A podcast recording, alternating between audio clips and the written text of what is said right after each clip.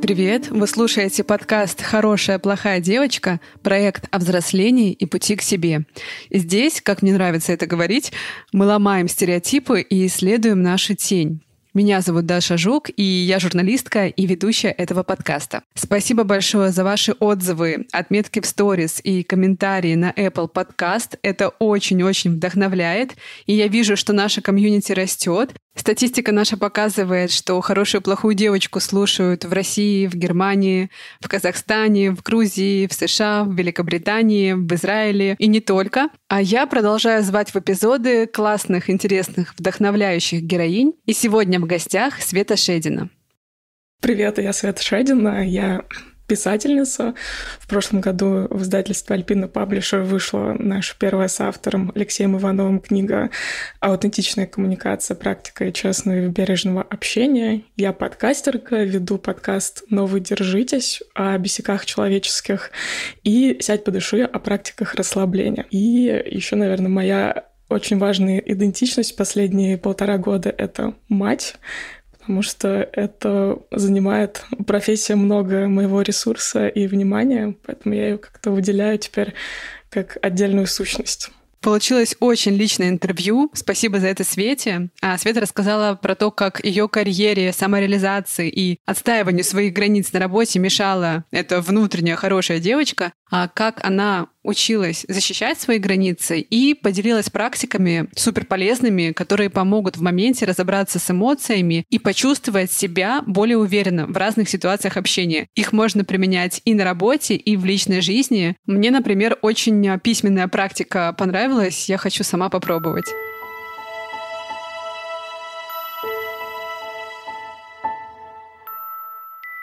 Света, я люблю начинать интервью с этого вопроса. Расскажи, какие у тебя ассоциации появляются со словосочетанием прекрасным «хорошая девочка» и как лично у тебя оно отзывается? Ну, у меня сразу вспоминается, как э, моя мама э, говорила, что вот там до какого-то определенного возраста ты такая была хорошая, приятная, говорила хорошо мам и делала все, что я тебя просила.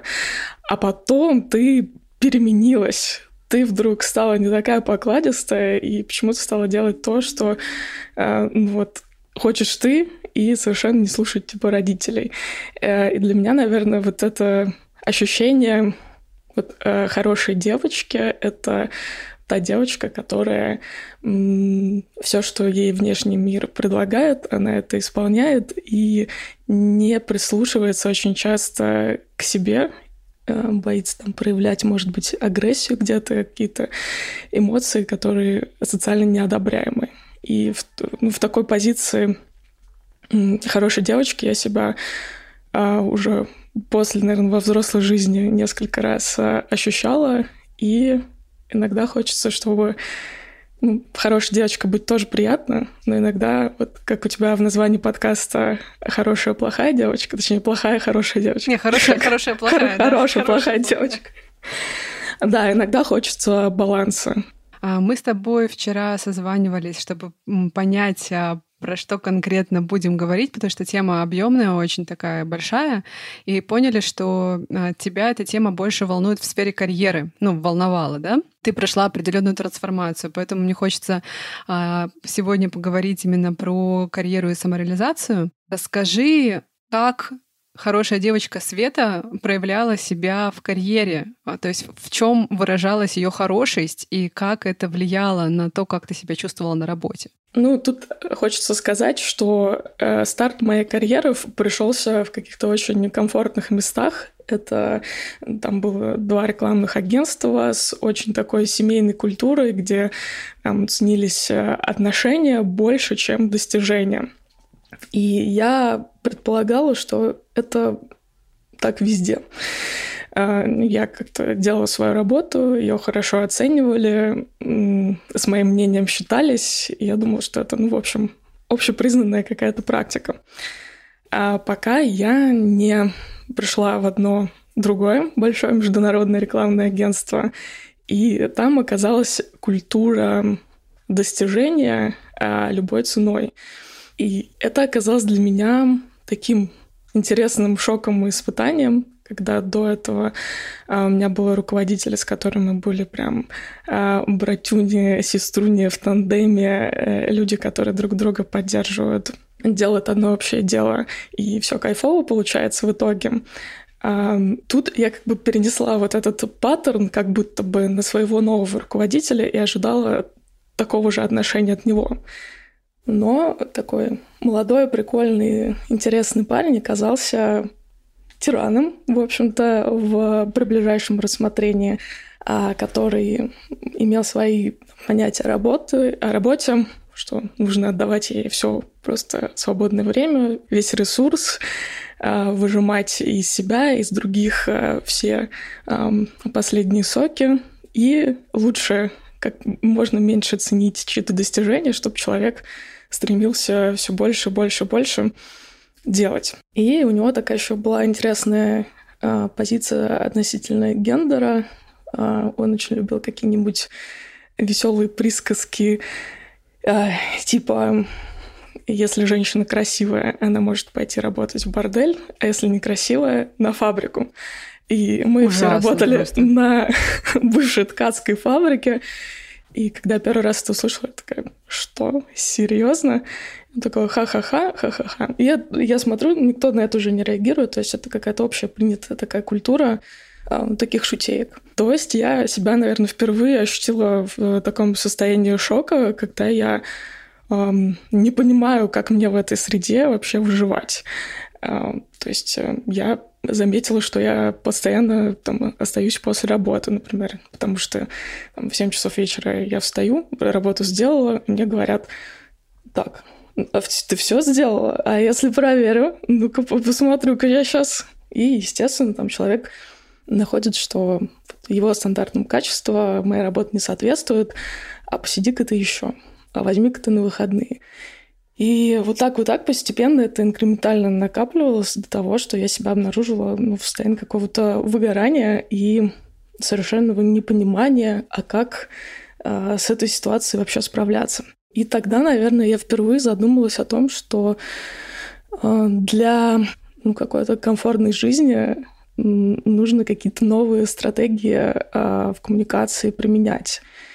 То есть э, в вот этом состоянии шока у меня только две стратегии реакции на стресс возникла. Это вот, как говорят, бей, беги или замри. У меня была вот какая-то комбинация замри, что такая, что делать, я просто растерялась.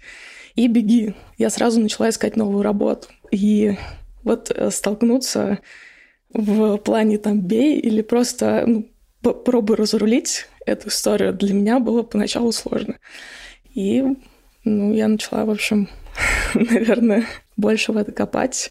И мы, наверное, дальше поговорим о том, а как бы я сейчас эту ситуацию разруливала с э, тем опытом и знаниями, которые мне уже пришли позже этого.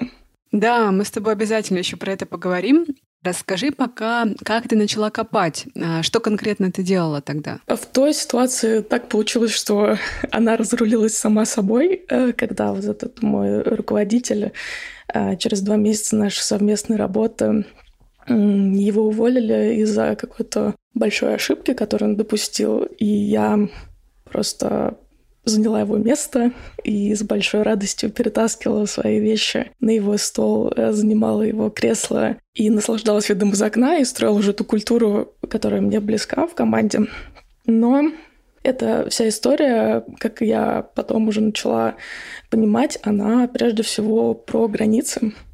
Э, и они субъективны. То есть, если там очертания нашего тела, они очень понятны для других людей, то очертания наших э, как бы психологических границ, они не очевидны. И это исключительно наша ответственность их э, понимать и коммуницировать другим людям и отстаивать, проговаривать.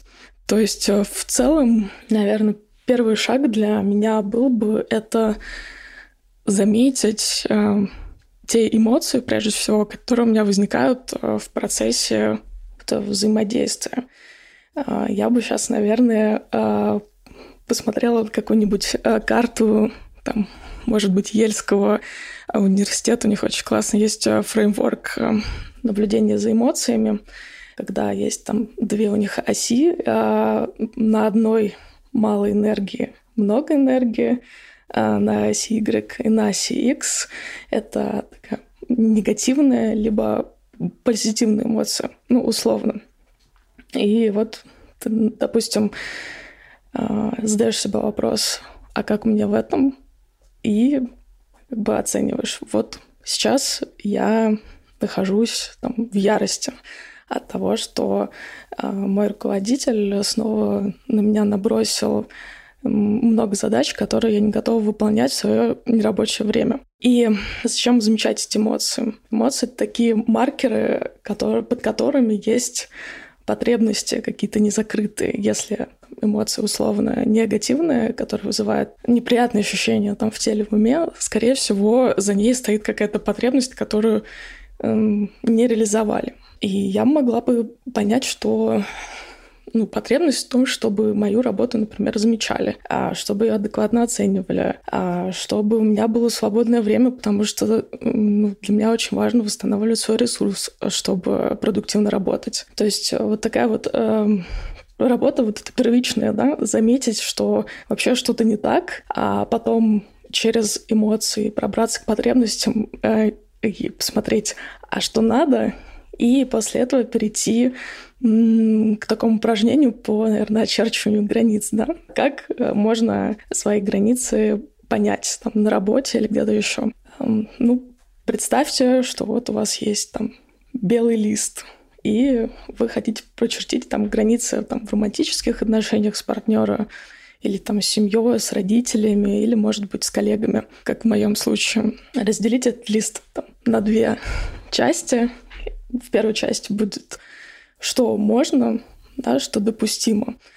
То есть, например, коллегам можно давать там, новые задания, а коллегам можно давать мне фидбэк э, критический, там, но в уважительной форме. А коллегам можно мне напоминать о том, что надо выполнять работу в срок. Это я принимаю для себя. И на следующей штуке, там, с левой стороны написать в другой границе, а что нельзя – ну, например, там, повышать на меня голос, там, занимать мое личное время, а, как-то оценивать меня как личность, а не мою работу. То есть здесь уже как бы критическая э, история с границами — это ну, осознание, где они вообще проходят.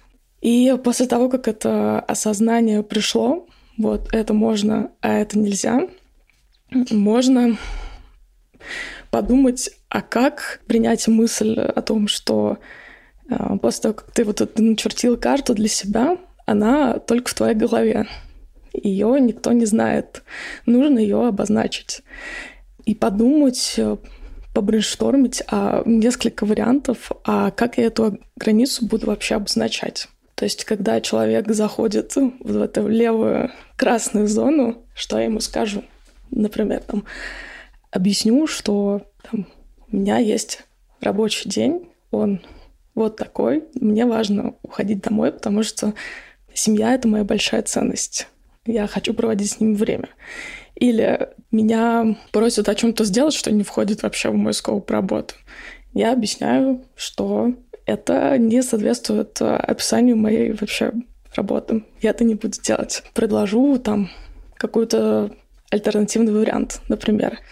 И вот когда такое пространство вариантов э, создано в голове, э, намного легче потом в ситуации, когда человек вот опять нарушает границы, вот как бы козырь из рукава вытащить, свое искреннее понимание и уверенность в том, что вот здесь мои границы проходят, вот так я их коммуницирую.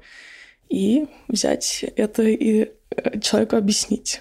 Это не простое э, и не единоразовое мероприятие напоминать другим людям о том, что вот здесь они пролегают. Скорее всего, люди будут э, продолжать их нарушать, пока вот это понимание ваших личных границ, оно не сформируется. Как быть э, с эмоциями, которые, когда ты начинаешь впервые осваивать вот эту незнакомую территорию и отстаивать свои границы, И, как правило, если ты не умеешь это делать, ты начинаешь нервничать, а, не очень чувствуешь, как э, правильно поставить себя, как именно это сказать, как именно, именно тоном, да, то есть вот э, стресс такой у тебя в, в организме происходит. Вот что делать с этим стрессом? Есть ли какие-то техники, которые могут в моменте помочь заземлиться, отстраниться от ситуации? Да. А первое, что мне приходит на ум, это так называемая rejection therapy, то есть терапия отказами.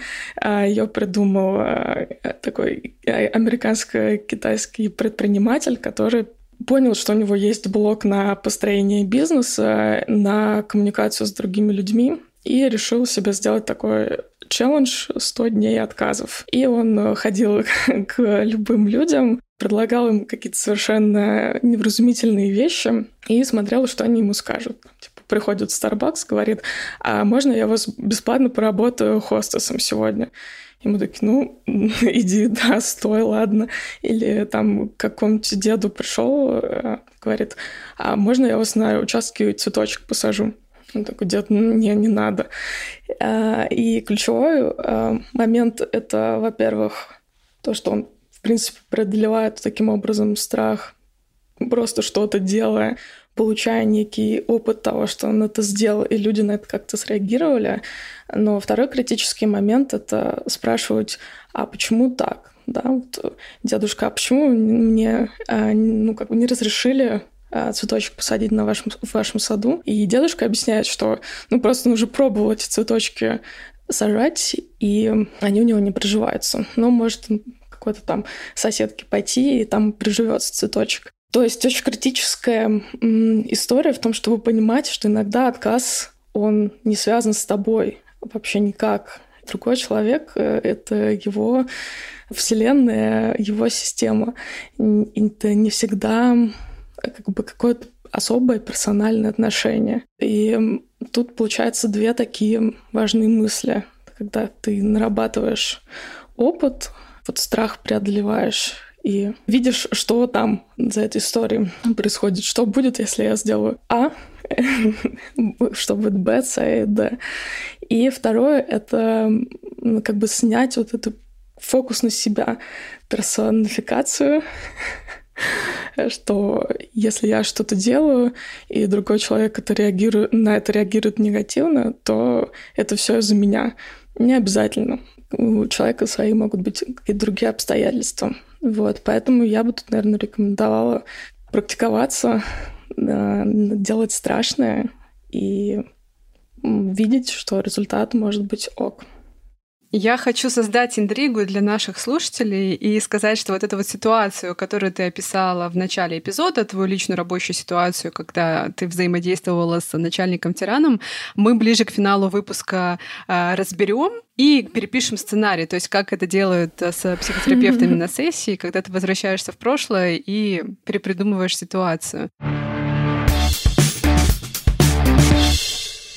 Расскажи мне, пожалуйста, Света, вот я э, в одном из твоих постов читала м, про такой твой, скажем так, необычный, интересный опыт э, взаимодействия с одним большим начальником, как ты его в посте назвала, да. с большой буквы «Б», большой начальник, да, когда тебя пригласили проводить для этой компании тренинг, и тебе нужно было поговорить непосредственно с этим большим начальником и рассказать ему про свою работу, да. И он в какой-то момент э, начал довольно пренебрежительно разговаривать, ну, в, в, в тоне «у вас, у девочек». Как-то так, да, это было. Вот, расскажи, пожалуйста, про этот опыт, э, каким он был, и как ты реагировала на его поведение в этой ситуации.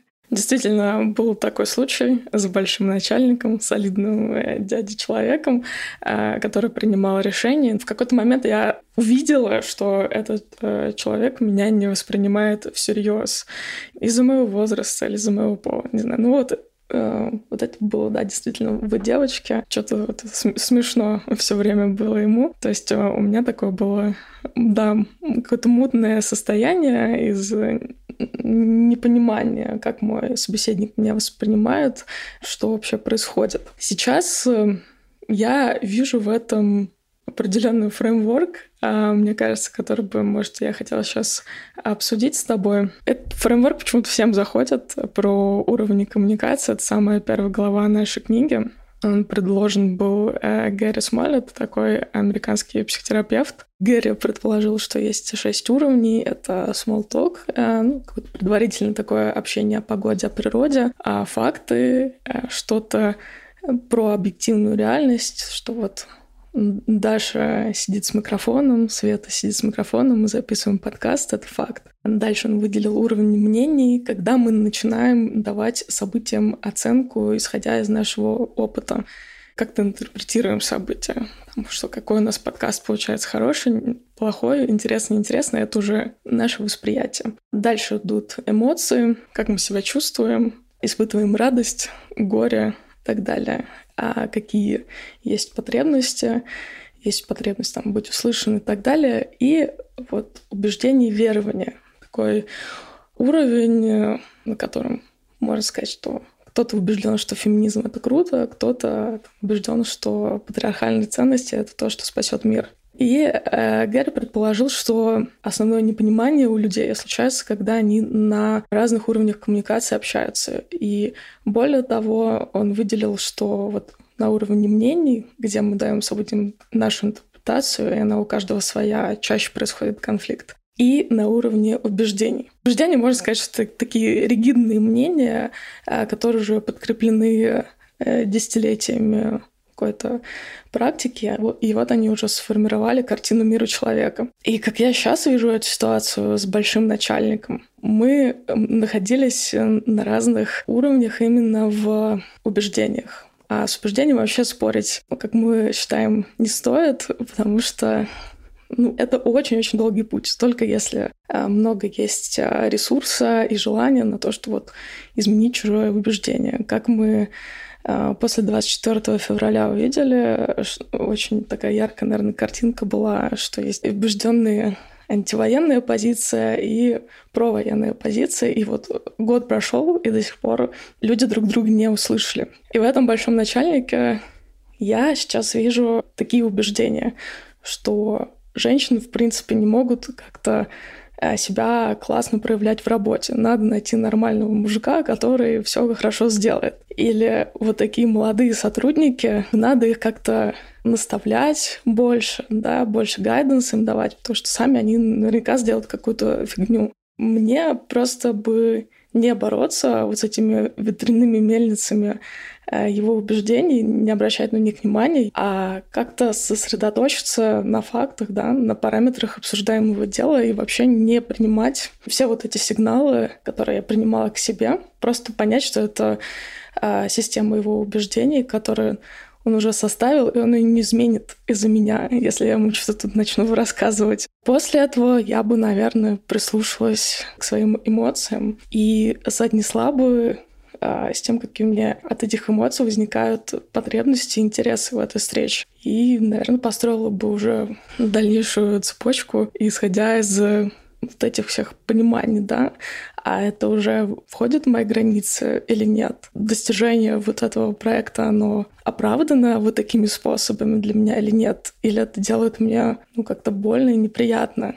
и следует вообще сейчас этот разговор прекратить. То есть ну, какое-то больше к себе внимание и бережности, и честности могло бы мне помочь в этой ситуации. Иногда бывает довольно сложно, когда все происходит вот здесь и сейчас, и какая-то огненная полемика, и на тебя нападают. Как найти вот это время или как взять вот эту вот паузу, чтобы почувствовать свои эмоции в моменте? В целом трудные разговоры можно остановить. Ну, то есть чувствуешь, что вот дальше продолжать не можешь и не знаешь, э, а что делать. Никто не умрет от того, что ты скажешь, а можно там а, я сейчас пока себя не очень хорошо ощущаю, можем продолжить через 5 минут, через 10 минут. Мне нужен перерыв. И за этот перерыв ты как-то даешь себе пространство на то, чтобы вот эту всю а, историю понять. Мне тут вспоминается история вот как раз про распознавание паттернов. У нас на курсе была студентка, мы проходили тему треугольника драмы Стивена Карпмана, такая очень Э, известная э, модель, ее очень называют треугольник драмы. Многие его знают. Э, есть базово три роли. Спасатель, агрессор и жертва. И модель динамической роли постоянно меняется. И многие ее знают в теории, но не всегда ты хочешь а, понять и принять и признать, что вообще в твоей жизни а, такие отношения присутствуют.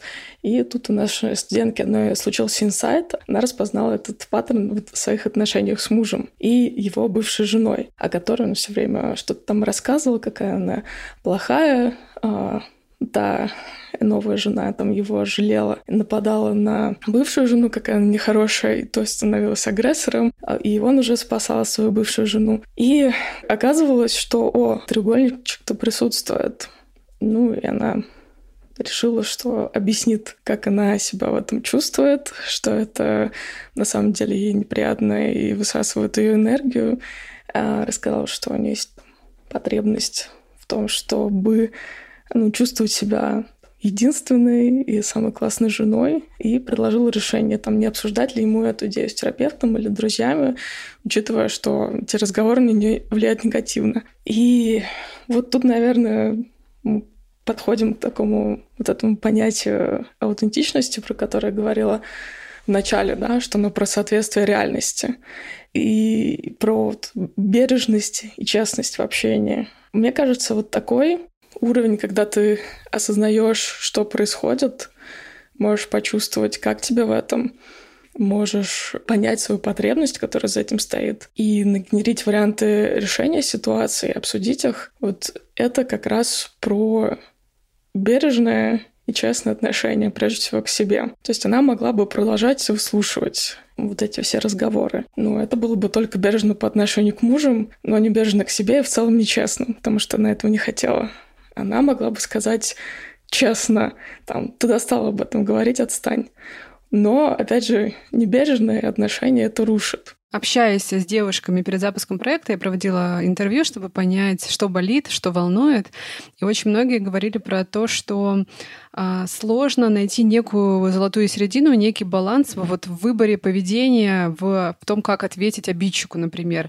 Либо ты уходишь в один полюс и мямлишь что-то и ведешь себя как тряпка, либо ты уходишь в другой полюс и проявляешь очень сильно агрессию, кричишь, не можешь контролировать свои эмоции. Вот как ты думаешь, почему так происходит, почему так сложно нащупать эту золотую середину и как ты ее нащупываешь? Мы когда с тобой вчера эту тему обсуждали, у нас то возникла метафора «аутентичная сука». Э, Authentic bitch. Э, да, и мне хочется ну, как-то пере, может быть, э, фразировать эту историю и посмотреть, какая вообще есть цель общения, и исходя из нее там выбирать средства. Кажется, что если ты ну, там, какой-то негативный, так скажем, фидбэк э, выдаешь людям, то ты сука, вдруг становишься почему-то. Может быть, поисследовать э, вот свои убеждения на эту тему. Просто представить человек, который выдает э, какой-то негативный фидбэк. Он какой? А какие у него цели? Зачем я говорю кому-то, что что-то меня не устраивает? Там, чтобы его унизить, оскорбить, ну, тогда я могу сказать, ты там отвратительный, ужасный, наорать, и там моя э, э, задача будет выполнена — оскорбить человека. Но если я хочу э, рассказать о том, что меня не устраивает, для того, чтобы человек меня понял, для того, чтобы человек как-то поменял свое поведение, для того, чтобы он, может, как-то профессионально вырос. То есть у меня вот такие задачи, я фокусируюсь на них. И тогда уже гораздо ну, легче другую стратегию поведения выбрать. То есть вот, мне кажется, под понятием сука какие-то истории говорят про темные проявления в коммуникации, такие как, там, например, пассивная агрессия, когда человек декларирует одно, а на деле делает другое. Или манипуляция. Это стратегия, когда человек ну, какие-то слабости другого использует для достижения своих целей. Или там бессердечие, когда человек не вовлекается эмоционально в другого человека. И эти вот стратегии я здесь действительно считаю неаутентичными там, и сущими, но если их не использовать, то вполне можно как-то более честно и бережно общаться. То есть начиная с эмпатии к себе, вот такой, а что я хочу там, от этого общения получить? Какая у меня задача? Какая сверхзадача стоит от этого? Эмоции резкие, они быстро проходят. То есть если не сразу реагировать, а дать себе время, то есть не обязательно вот в, момент, когда все вот бесит и больше ничего не видно за этим, реагировать а перенести этот разговор на какое-то время, когда уже эмоция уйдет, а включится рацио. Мне кажется, такие разговоры просто надо вот дать себе время и пространство для подготовки. Да, вот я чувствую сейчас, что закипаю. Давай поговорим об этом завтра, на следующей неделе. Человек это поймет. Скорее всего, надеюсь. Сколько у тебя у самой занял процесс э, этой трансформации из Светы, которая не могла ответить э, начальнику на его шуточку, да, или на его давление, типа оставайся и работай, или там работай в воскресенье, и Светы, которая очень хорошо понимает, как отстоять себя. Ну, этот процесс, мне кажется, он идет а, по спирали, и я как-то каждый раз на новый цикл э, там, осознания себя выхожу. И как бы сейчас много занимаюсь психотерапией и в целом практикой эм, коммуникационной. Но я думаю, что лет пять вот до какого-то осознания, что «О, а я сейчас вот так вот сказала, и мне это нравится», а, наверное, прошло, да. Угу. Я еще зацепила то, что ты сказала про спираль, потому что у меня тоже есть ощущение, что я иногда как будто бы хожу по некой этой спирали. То есть есть прогресс, а потом есть некий откат, а потом опять прогресс, а потом может быть некий откат. А вот э, ты изучая коммуникацию да, и а, психологическое состояние людей, некую трансформацию, ты считаешь, что это абсолютно нормально, когда Да, я думаю, это очень часто связано со сменой контекста. И даже а, если ты настроил отношения с одним человеком, время поменялось, вы поменялись. Могу привести пример а, с мамой моей. То есть у нее уже четко было понимание моих границ относительно работы что советы я принимаю по своему личному запросу. А просто так мне советовать не нужно. Она это приняла, поняла, и на эту тему настроения не возникало. Но поменялся контекст, я стала мамой. И для моей мамы, естественно, это история, где она может проявить свою экспертность и сказать, что я вот ребенка воспитываю не так, как нужно, потому что вот смотри же, я тебя воспитала как нужно, ты такая классная, а, и значит, я знаю, ты что делать. нормальным человеком. Да, вот. И то есть тут уже получается другой контекст, и мне заново эти границы нужно с мамой выстраивать, потому что ну, они не про работу, они про что-то другое, э, что-то важное для нас обеих. И да, это вот дополнительная работа, новый виток спирали.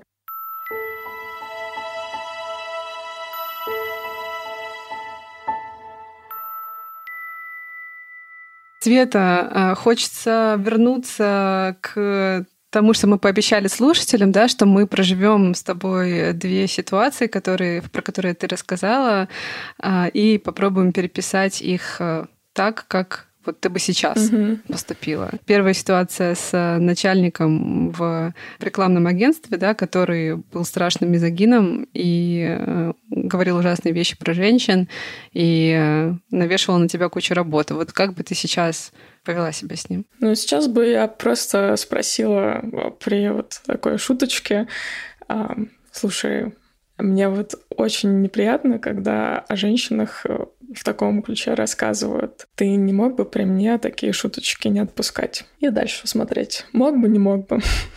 Может быть, человек не может. Относительно рабочей ситуации, когда он там, навешивает какие-то истории, запросить сессию да, обратной связи, рассказать о том, что, дорогой руководитель, я слишком много на себя беру, и я это не вывожу явно. И мне хочется, чтобы у меня были свободные вечера, чтобы я смогла восстановить свой ресурс. Как ты на это смотришь? Давай подумаем, как мы можем это сделать. Может быть, нанять стажера или обсудить, э, какие у нас KPI, что там считается классной работой, что кажется не классной работой. У руководителя интерес в том, чтобы классный работник с ним задержался, скорее всего, он пойдет на какие-то там уступки. Если человек э, оказался бы там психопатом или вот, как мы говорили, про убеждения, просто он вот не воспринимает, да, такую ситуацию. Тут уже я бы посмотрела, а могу ли я, хочу ли я э, в такой обстановке дальше работать, потому что, ну вот, я уже все возможные штуки предприняла, а ничего не меняется тут уже дальше мой выбор. И вторая ситуация, про которую ты рассказала, это ситуация с большим начальником с большой буквы Б и Н, когда ты обсуждала свой тренинг, да, и он реагировал словами, напомним, но у вас у девочек тоже, ну, в общем, сексист. Да. А, такой вот подкаст, все про сексизм. Ну, тут бы я тоже подсветила ему э, его стратегию поведения и уточнила бы, что для меня она неприятна. Борис Викторович, это Олег э, Иванович, вы знаете, когда вы говорите вот так-то, я чувствую некоторое пренебрежение. А я хотела бы его не испытывать, не могли бы вы воздержаться от таких комментариев, например. Я сообщение — это наше все. Э, ну, мы обращаем обычно внимание на местоимение, и мы вот предпочитаем местоимение «я» везде, на всякий случай. То, что очень часто, например, люди говорят «мы», вот некоторые, да, вот что «мы вся команда, там, тебя ненавидим», как будто бы, чтобы какой-то вес, да, продать своим словам. Когда ты говоришь я, ты как будто вот один э, в поле, и немножко становится страшно. Э, всегда легче переключить на ты, на мы, на вы, на они, чтобы вот эту ответственность себя снять. Но ответственность, она важная, потому что она про тебя, и коммуницируешь ты про тебя. Поэтому я чувствую, я такую вот потребность испытываю. Вот такое у меня предложение по, ну, какой-то запрос, да, call to action в конце, чтобы у человека была возможность выбрать. То есть не давать ему какое-то сразу приказание прекратить там немедленно или так со мной нельзя и все. А как бы, чтобы разговор дальше шел, а, нужен какой-то человек тоже выбор, то, что он может не согласиться. Да нет, девочки, хочу продолжить вас э, над вами шутить и издеваться. Но это выбор тоже человека надо ему оставить такую возможность. Спасибо большое, Свет. Было прям очень э, полезно и очень-очень интересно. Надеюсь, друзья, вам зашло тоже. Спасибо. Если что, пишите мне, что-нибудь еще расскажу. Да, мы оставим э, все контакты, явки, пароли э, Светины и ссылочку на подкаст и ссылочку на книгу обязательно. Спасибо, что дослушали нас со Светой до конца. Не забудьте подписаться на подкаст, если вы только что нас нашли, чтобы не пропустить новые выпуски. А мы со Светой будем очень ждать ваши отзывы. Если вам понравился эпизод, поделитесь им, пожалуйста, в сторис или любыми другими методами. Это поможет нам расширить наше комьюнити. И, к слову, про комьюнити. Я завела телеграм-канал «Хорошая, плохая девочка». Помимо анонсов эпизодов, буду там делиться разными ссылками, инсайтами, тем, что не вошло в выпуск, рассказывать про разные интересные книги и фильмы по теме. И там можно будет голосовать за темы будущих эпизодов. И самое главное — общаться друг с другом и со мной. Я очень верю в силу комьюнити, так что очень вас там жду. И ссылочку на телеграм-канал я оставила в описании этого эпизода. Пока-пока, услышимся совсем скоро.